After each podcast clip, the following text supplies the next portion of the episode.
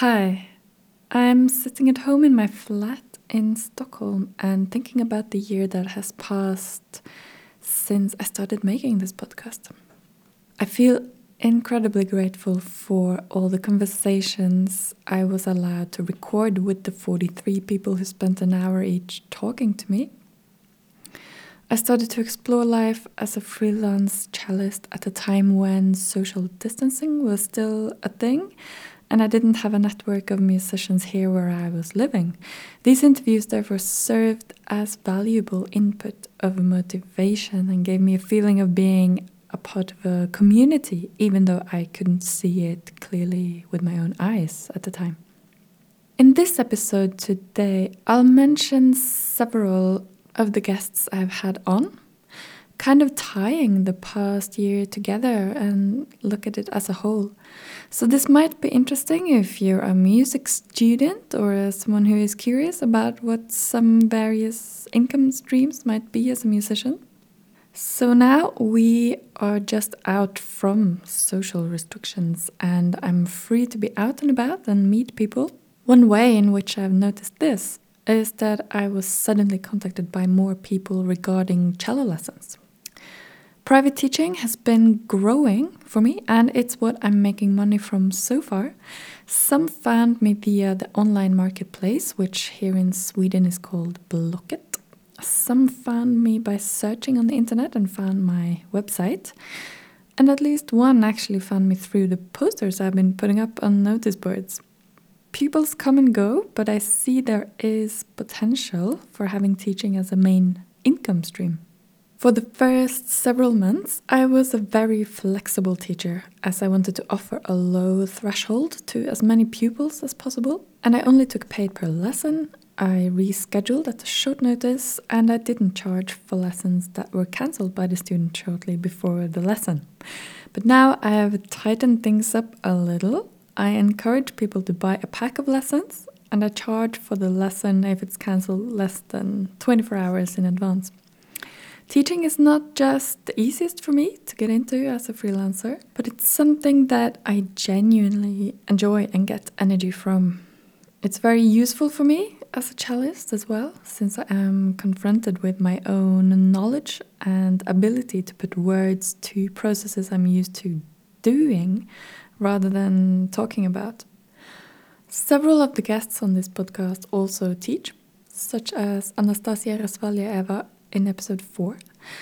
Kaya Drexler in episode 2 pointed out that pupils today know so much because of the internet. And this is interesting, I think, what the internet does to teaching.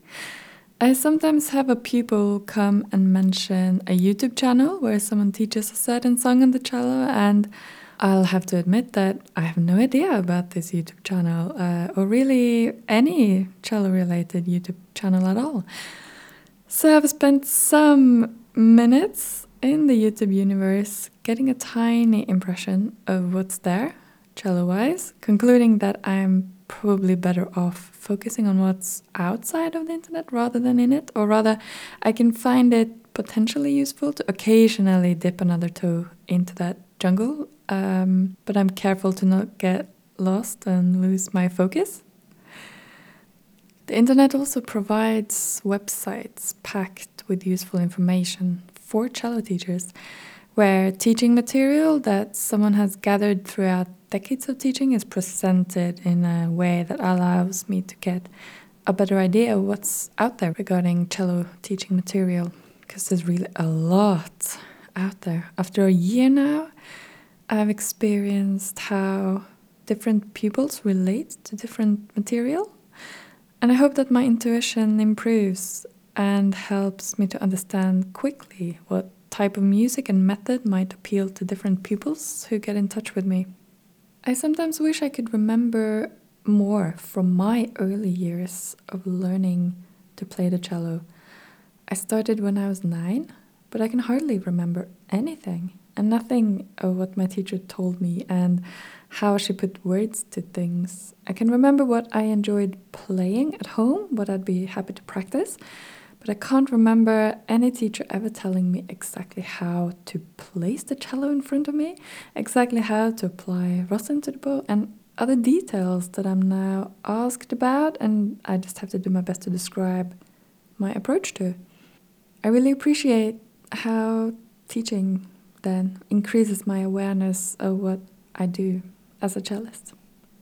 Wilma Pistorius, in episode 3, has lots of experience with cello teaching, and she has generously shared plenty of teaching material and websites with me. And I have a decent library of material, and I'm getting better at knowing what to have spare copies of for the very first lessons. I had a tendency to overestimate the abilities of uh, beginner cellists, and I've been confronted with how it actually is to start to play an instrument from the very beginning, maybe without any previous experience with music making. I've been afraid that the pupil would become bored, and therefore I would easily give too much repertoire too soon. I think this is because when I was little, uh, attending school, I was chronically bored and I felt ignored by teachers who never had attention to give to me. Um, but now I, have a better balance, I think, where I take it easy with the beginner pupils, but I do my best to detect their comfort zone each lesson and to work at the edge of that zone to avoid getting stuck in what's comfortable. I also assume that because the beginner is an adult, they learn quicker for some reason. I think I've scared some pupils away that way. I've handed out sheet music without knowing what it actually means to not know how to read sheet music. When reading sheet music has been the norm for the past 23 years, it looks so easy to read that I imagine it makes sense to everyone. But I've now become more accustomed to what it entails to not know how to read sheet music. Before giving my first lesson online via Zoom, I talked with Alexandra Bobrovska in episode 9 for some advice. If I'm only dealing with my cello, I feel rather safe, but when modern technology is involved, I'm definitely out in deeper waters. Alexandra had a lot of online teaching during the pandemic, and it was reassuring to hear her talk about taking the possible issues as they would come and to not stress. After all, there's not much I can do with the Wi Fi connection or anything else that can happen. Uh, my job is to teach cello playing, so yeah, stick with that.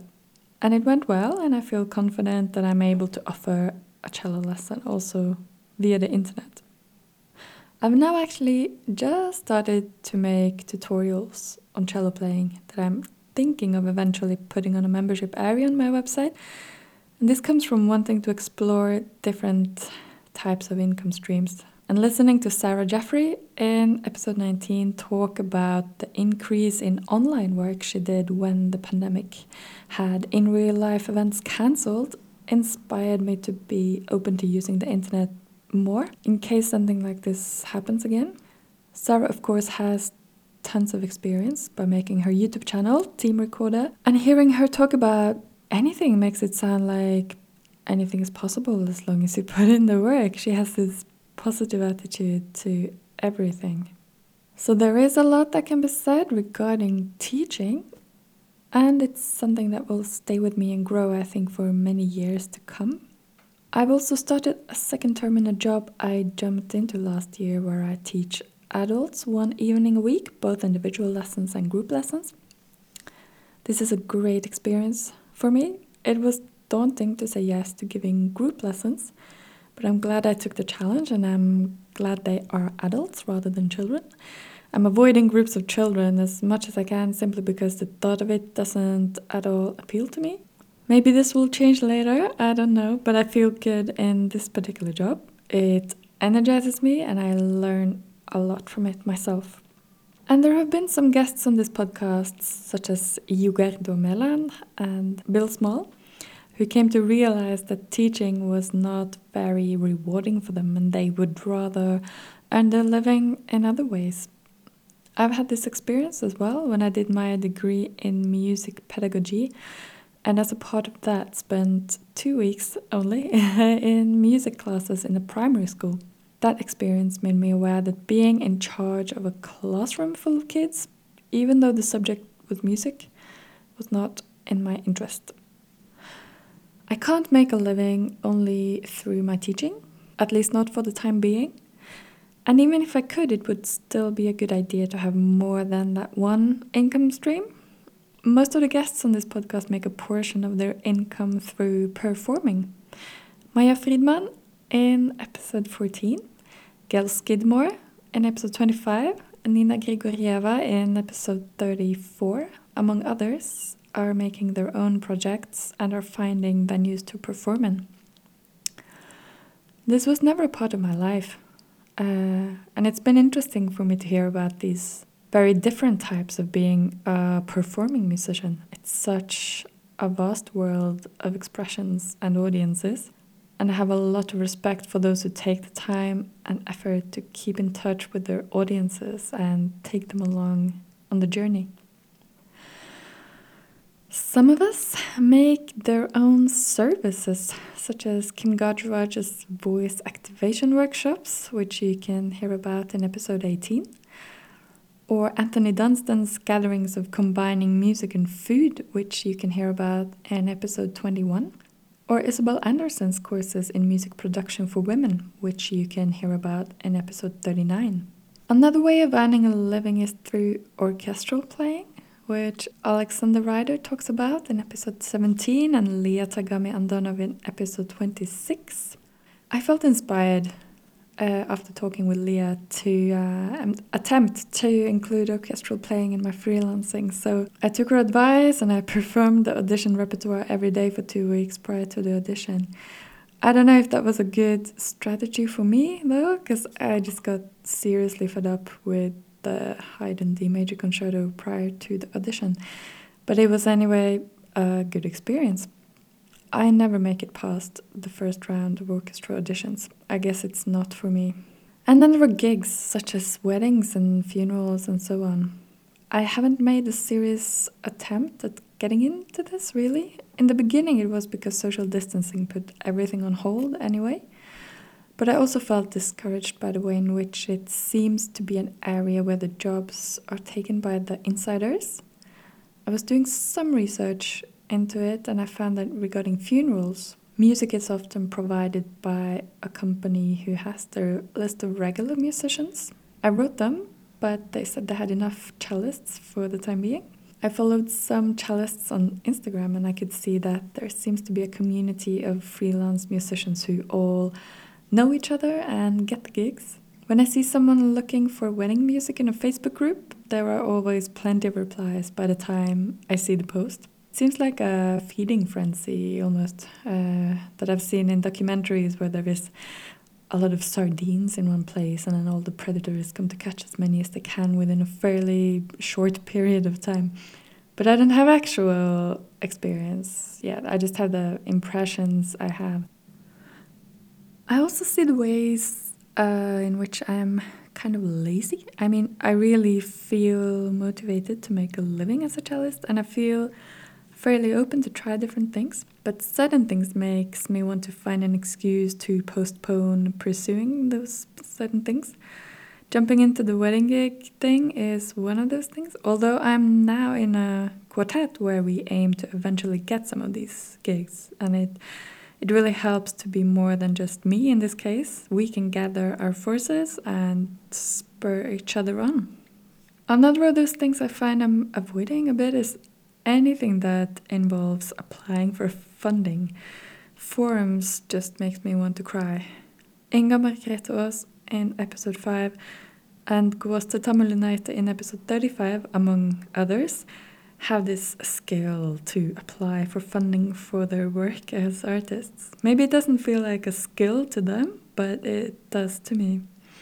I've also recently signed up with an accounting firm to do my taxes for me because even though several of the guests on this podcast manage to do their own taxes, I can't. I haven't been able to rise above this uh, disgust I feel when I have to deal with forums and numbers and funny words. Some of us are building their communities, such as Martin Posinho in episode 8. I hope that's also what I'm doing. This podcast has put me in touch with several musicians here in Stockholm, And once in a while, I reach out to venues to say that I exist, which is easier now that art is back on the scene in real life.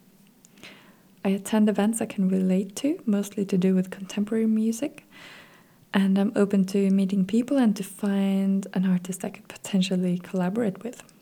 Some of us are owning their skills and songs, such as Stefan Becklund in episode 27. I really hope that's what I'm doing too uh, honing my skills. I mean, only three months ago, I started to rent a rehearsal space where I'm free to play loudly. And I hope I'll make the money back because it feels amazing to have this designated space for me and my instrument. I also teach there, which feels great since it's not in my cozy but cluttered living room full of distractions. Some of us are rather underground as musicians, such as Callum Plowright in episode 22. I used to be rather underground myself until about a year ago. It was very comfortable. I had a steady salary coming in, and my cello playing was only for me, and there was no pressure, and I could decide myself what to play and when.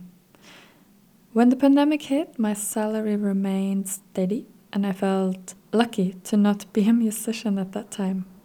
Uh, some of us combine music making with something not music related, such as Kaspar Svan in episode 33, who has a yoga studio.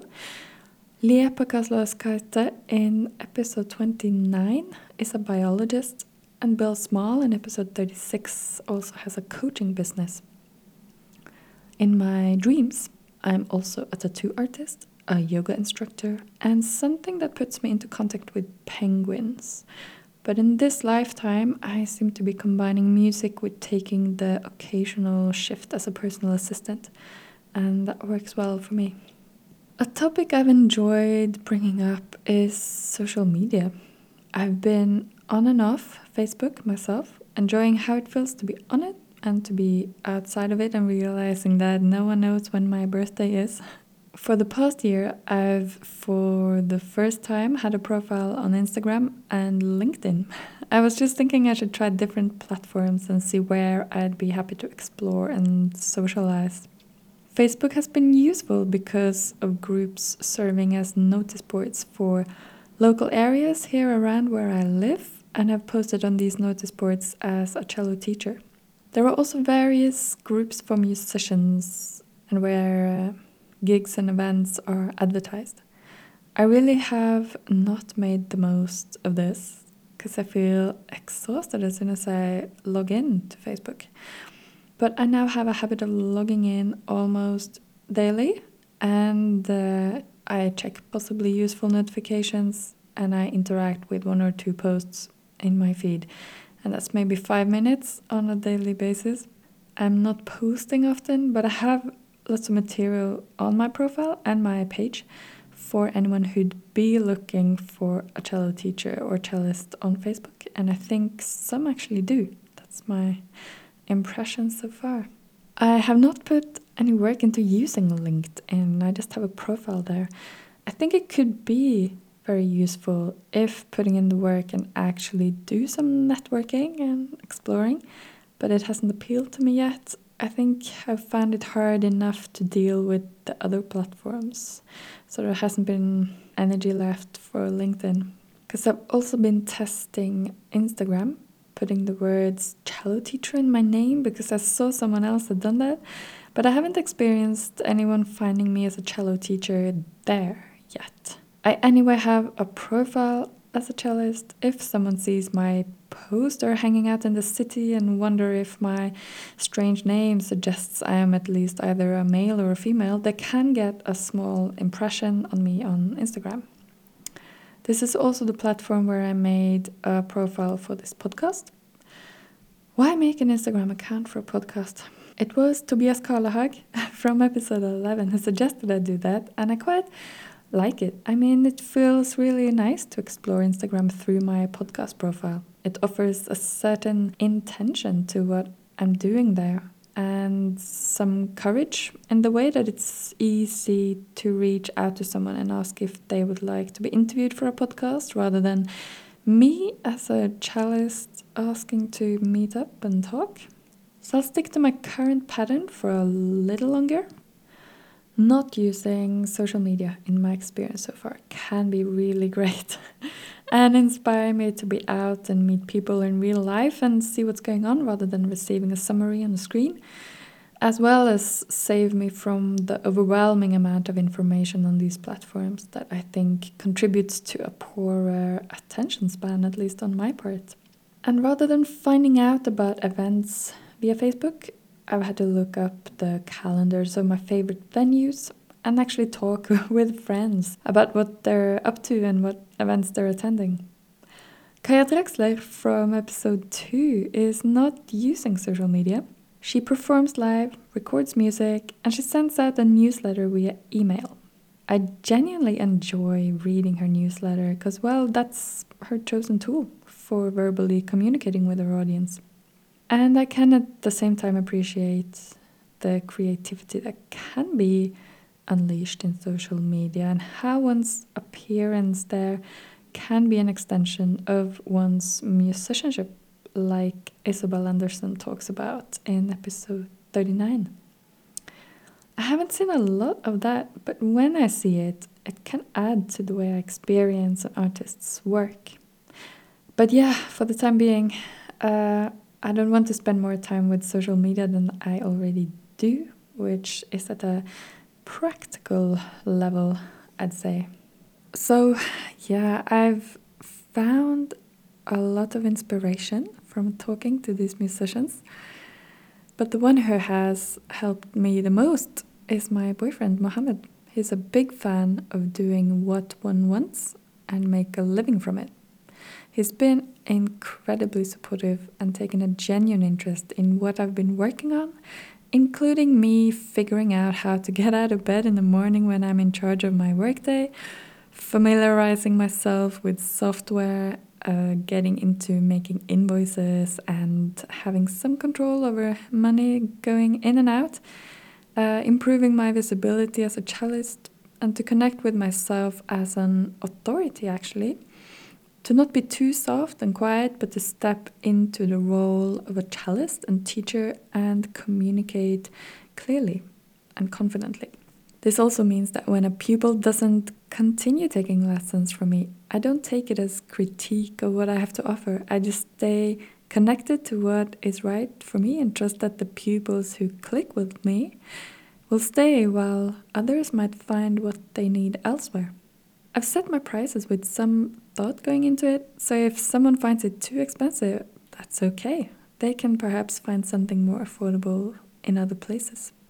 Mohamed is very pragmatic, wants me to have good solutions and not waste time. He's witnessed me trying and fumbling and slowly finding my way, and he encourages me to keep on going. He makes me feel safe and he trusts that I will succeed. I feel like my journey is our journey. It's now been more than a year. It's going better and better steadily. And every day I feel gratitude and energy to continue. I like to think that I could have made this jump on my own, but I honestly don't know.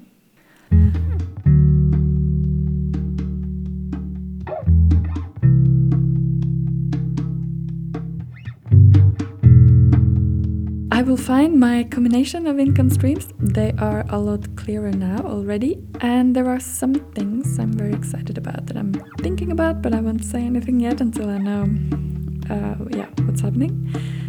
Aiming at being a musician for a living feels to me a bit like dealing with a map that is different from conventional maps. Some work here, some work there, something that brings money, something that doesn't bring money but potential in the future applying for tax money while paying taxes, playing some easy notes for a lot of money, uh, or performing a terribly challenging piece for no money, being too old school or too avant garde, not having a box or having many boxes, having questions for the tax office that can't answer, like Rakel Nystebakk in episode 37 buying boxes of whipped cream for a music video, like Pale Moon in episode 38, bringing microphones outdoors and jam with the birds, like Inga Margrethe Aas in episode 5, cutting out pieces of paper and spending hours in iMovie making lyric videos for one's album, like Robbie Tucker in episode 30, or putting on a photo shoot where a giant snail sits on your face, like Arundel in episode 24. And I find myself spending an impressive amount of time figuring out how to make a profile photo of my quartet fit the format and size required by YouTube. And it's all very thrilling. That's why we bothered to do it.